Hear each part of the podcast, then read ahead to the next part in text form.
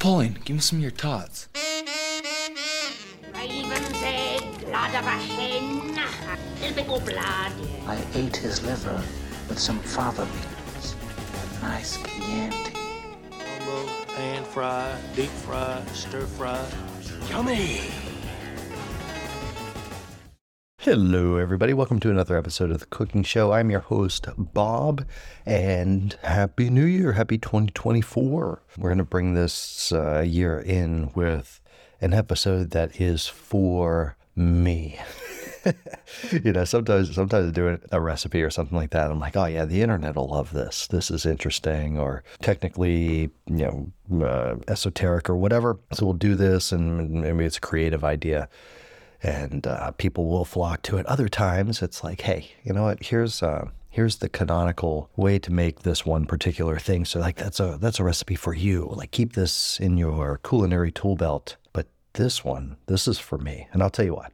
After Christmas, I realized that all year long, different factions of my family, including myself, were on either some kind of some kind of a diet or a nutrition protocol or a fitness regimen or something like that. And, you know, you go through Memorial Day and 4th of July, Labor Day, Thanksgiving, Christmas, and we never had potato salad. I was like, I went all of 2023 without having potato salad. This is ridiculous. I love potato salad. So I resolved for New Year's, I wasn't just going to make potato salad. I was going to make a flight of potato salads because I like potato salad, and my my son, my oldest son, likes potato salad, and he's 15, so he'll eat a ton of this over the next you know 24 hours. So I was like, I'm going to make hmm, I'm going to make three different types of potato salad. I made like a, a German potato salad, a traditional, you know, creamy mayonnaise potato salad. That was like what my my grandmother or my mother-in-law, a little hybrid between the two with a little bit of flair just from me, but you know, your traditional potato salad. And then I wanted to, I don't want to say that I wanted to invent a potato salad, but I wanted to do one that was sort of uh, uh, something of my own creation. And I did. It was an Asian potato salad. And listen, that's what this podcast is about, is about the Asian potato salad. However, whenever you look at the show notes, you get the recipes, the Imgur link to the you know photographs, all that kind of stuff. We're gonna have the recipes in the photos for all three potato salads, but this one is specifically about the Asian potato salad because it was cool and good and inter- interesting and delicious and all that kind of stuff. All right. so join me as we enjoy some potato salad. And listen, for this, like I did multiple different types of potatoes. For the German potato salad, I used like a, a, yellow semi-waxy potato, you know, that would kind of hold up to the vinegar bath, and you know, it was more more uh, satisfying in the mouth as a warm or room temperature salad, you know, as German potato salad is. And then for the traditional and for this uh, Asian inspired potato salad, I keep wanting to say tomato, and it's like, I know it's potato, potato salad. Just used like a, an Idaho uh, starchy, you know, russet style potato. And I diced them up, you know, fairly small or whatever. We'll get on, get to that. So check out the show notes for the pictures, for the recipes, and give this a shot. And um, you know, this one, uh, you know, with the other ones, uh, with German, there's no mayonnaise. And with the traditional, I just use like a Duke's mayonnaise. You can use Duke's or Hellmann's or Kraft or God forbid. I mean, listen, I don't understand the hate for Miracle Whip. I don't use it myself. But if that's what you like, that's what you like. You know what I mean? Like, I'm not going to yuck on somebody's yum because they like Miracle Whip instead of Hellmann's or Duke's or whatever. So, I mean, let's keep that animosity back in 2023 for the Asian potato salad, I did make a homemade mayonnaise using a duck egg because my ducks are laying currently, like usually like one or two eggs a day I get from them. I mean, I only have three or four ducks left because they are primarily for duck meat, but uh, I use a nice big duck egg and uh, we'll talk about the mayonnaise process. So let's start with that, okay? And obviously, you can use mayonnaise and the other little ingredients that you add into it to give it sort of that Asian flair, that Asian flavor you can still do that. But I basically, by building up the mayonnaise using these ingredients, um, it kind of embedded some of these flavors deep, deep in the potato salad. so for uh, mayonnaise, um, I'm just using one egg yolk, and in this case, I'm using a, a duck egg. And you don't want it to be super cold. A lot of people say, like, let it come up to room temperature. If you're taking the egg out of the fridge, that will take literally hours. Like, I don't think people understand how long it takes for temperatures to equalize in the medium of air. Okay.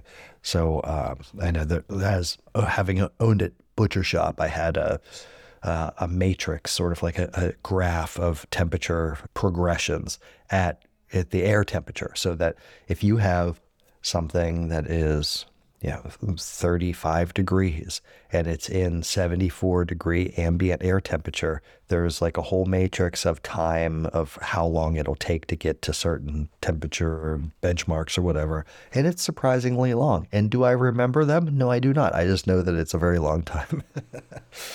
So, but yeah, if you let that egg warm up a little bit so that it's close to room temperature, it'll help with the emulsion. All right, we're also going to use um, just a little bit of uh, either, I, I, mean, I use Dijon mustard because it has like a more robust flavor to it than like a yellow mustard. Um, you could definitely use like a Chinese spicy mustard or something like that. I just didn't have any. A little bit of mustard, like a, uh, let's say two teaspoons, a tablespoon, whatever. The reason for that, one, I mean, obviously it does impart flavor into your mayonnaise, and that is wonderful. I mean, you think that, like, yeah, most ingredients should be there for flavor, right? But the primary purpose of a mustard in a ma- homemade mayonnaise is to act as like a, what would you call it, a nucleation point for the um, for the emulsion. Because think, what is mustard? Mustard is mustard seeds ground into a powder and then reconstituted with things like vinegar and water and other spices like turmeric and garlic and whatever. And all of those little particulates, like the mustard powder that goes in there, it remains fairly intact. It's not like a lot of these things they don't dissolve. They don't go into a uh, precipitate or a solution, or yeah, I guess they don't go into a solution and they don't precipitate out of the solution the way something like salt does. Like salt actually dissolves in water, whereas mustard will uh, it'll be distributed through water or egg yolk or whatever. Um, but it doesn't actually dissolve. So it stays intact as these little particulates, and then it helps with the emulsion process to build up the the structure of of protein and liquid and whatever. So we're going to use that. Uh, so we have an egg yolk, a little bit of Dijon mustard, a tablespoon of, of vinegar and acid.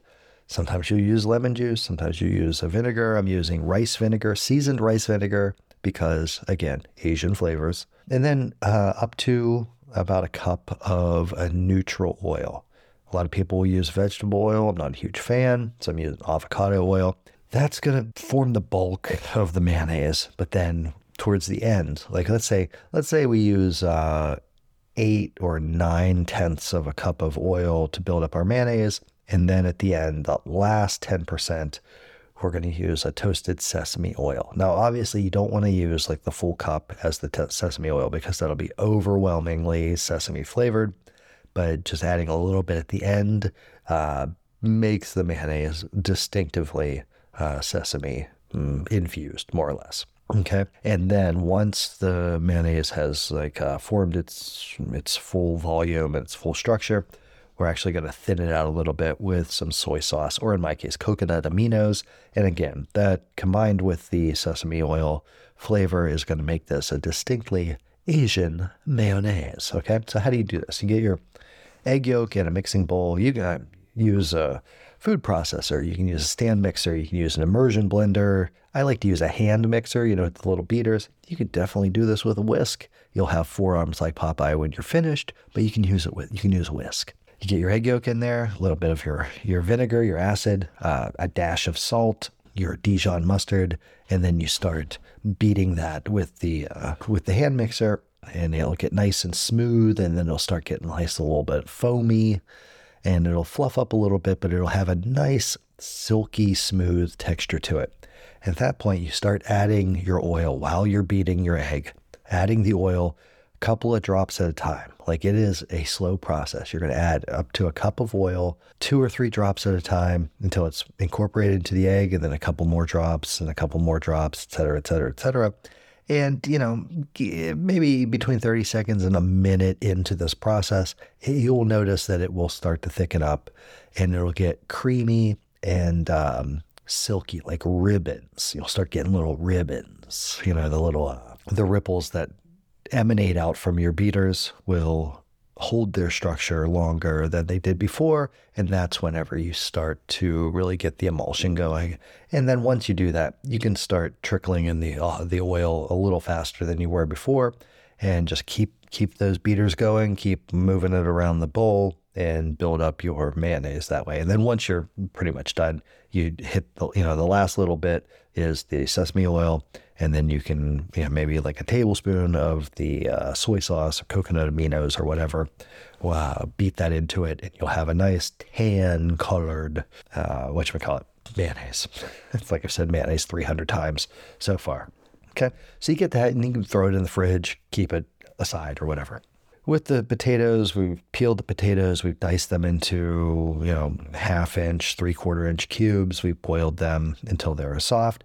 Uh, the softness is kind of like a up to you, you know, like what your preference is for the traditional potato salad and the Asian potato salad. I wanted it, I wanted it to be like so that I had to fold the ingredients together to keep the potatoes intact, but I want the potatoes to be very fragile. You know what I mean? Like I want it to have almost like um like a, a creamy texture to it. So I really cooked, I don't know, boiled them for 15, 20 minutes and then um, and then drained them and cooled them. You know, it took a while to get that going. All right, so let's talk about uh, the rest of the accoutrements for our Asian potato salad. Celery leaf. Oh, man, so this is such a sticking point for me.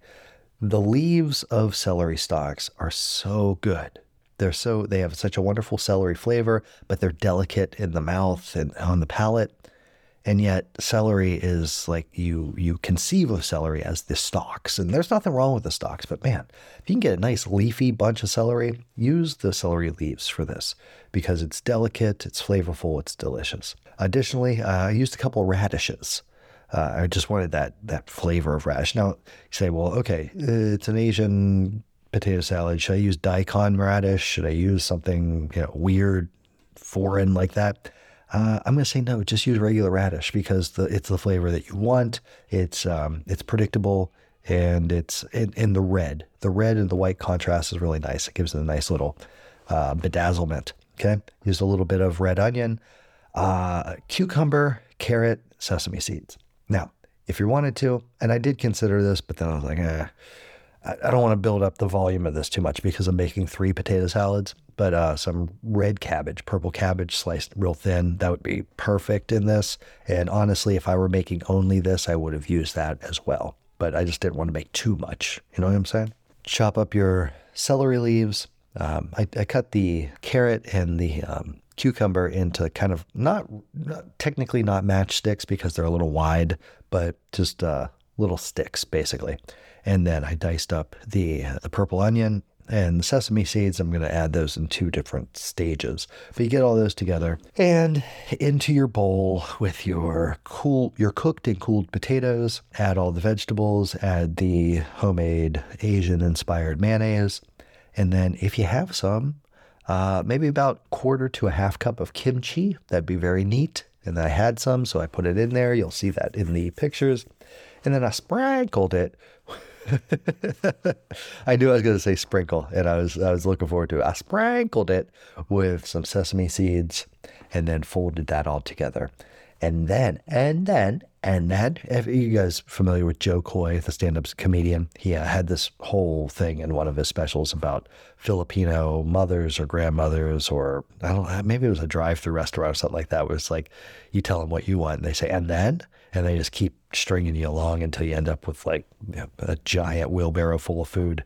Um, but anyway, turn this out into a bowl. And then on the top, give it another shake of the sesame seeds as like a garnish.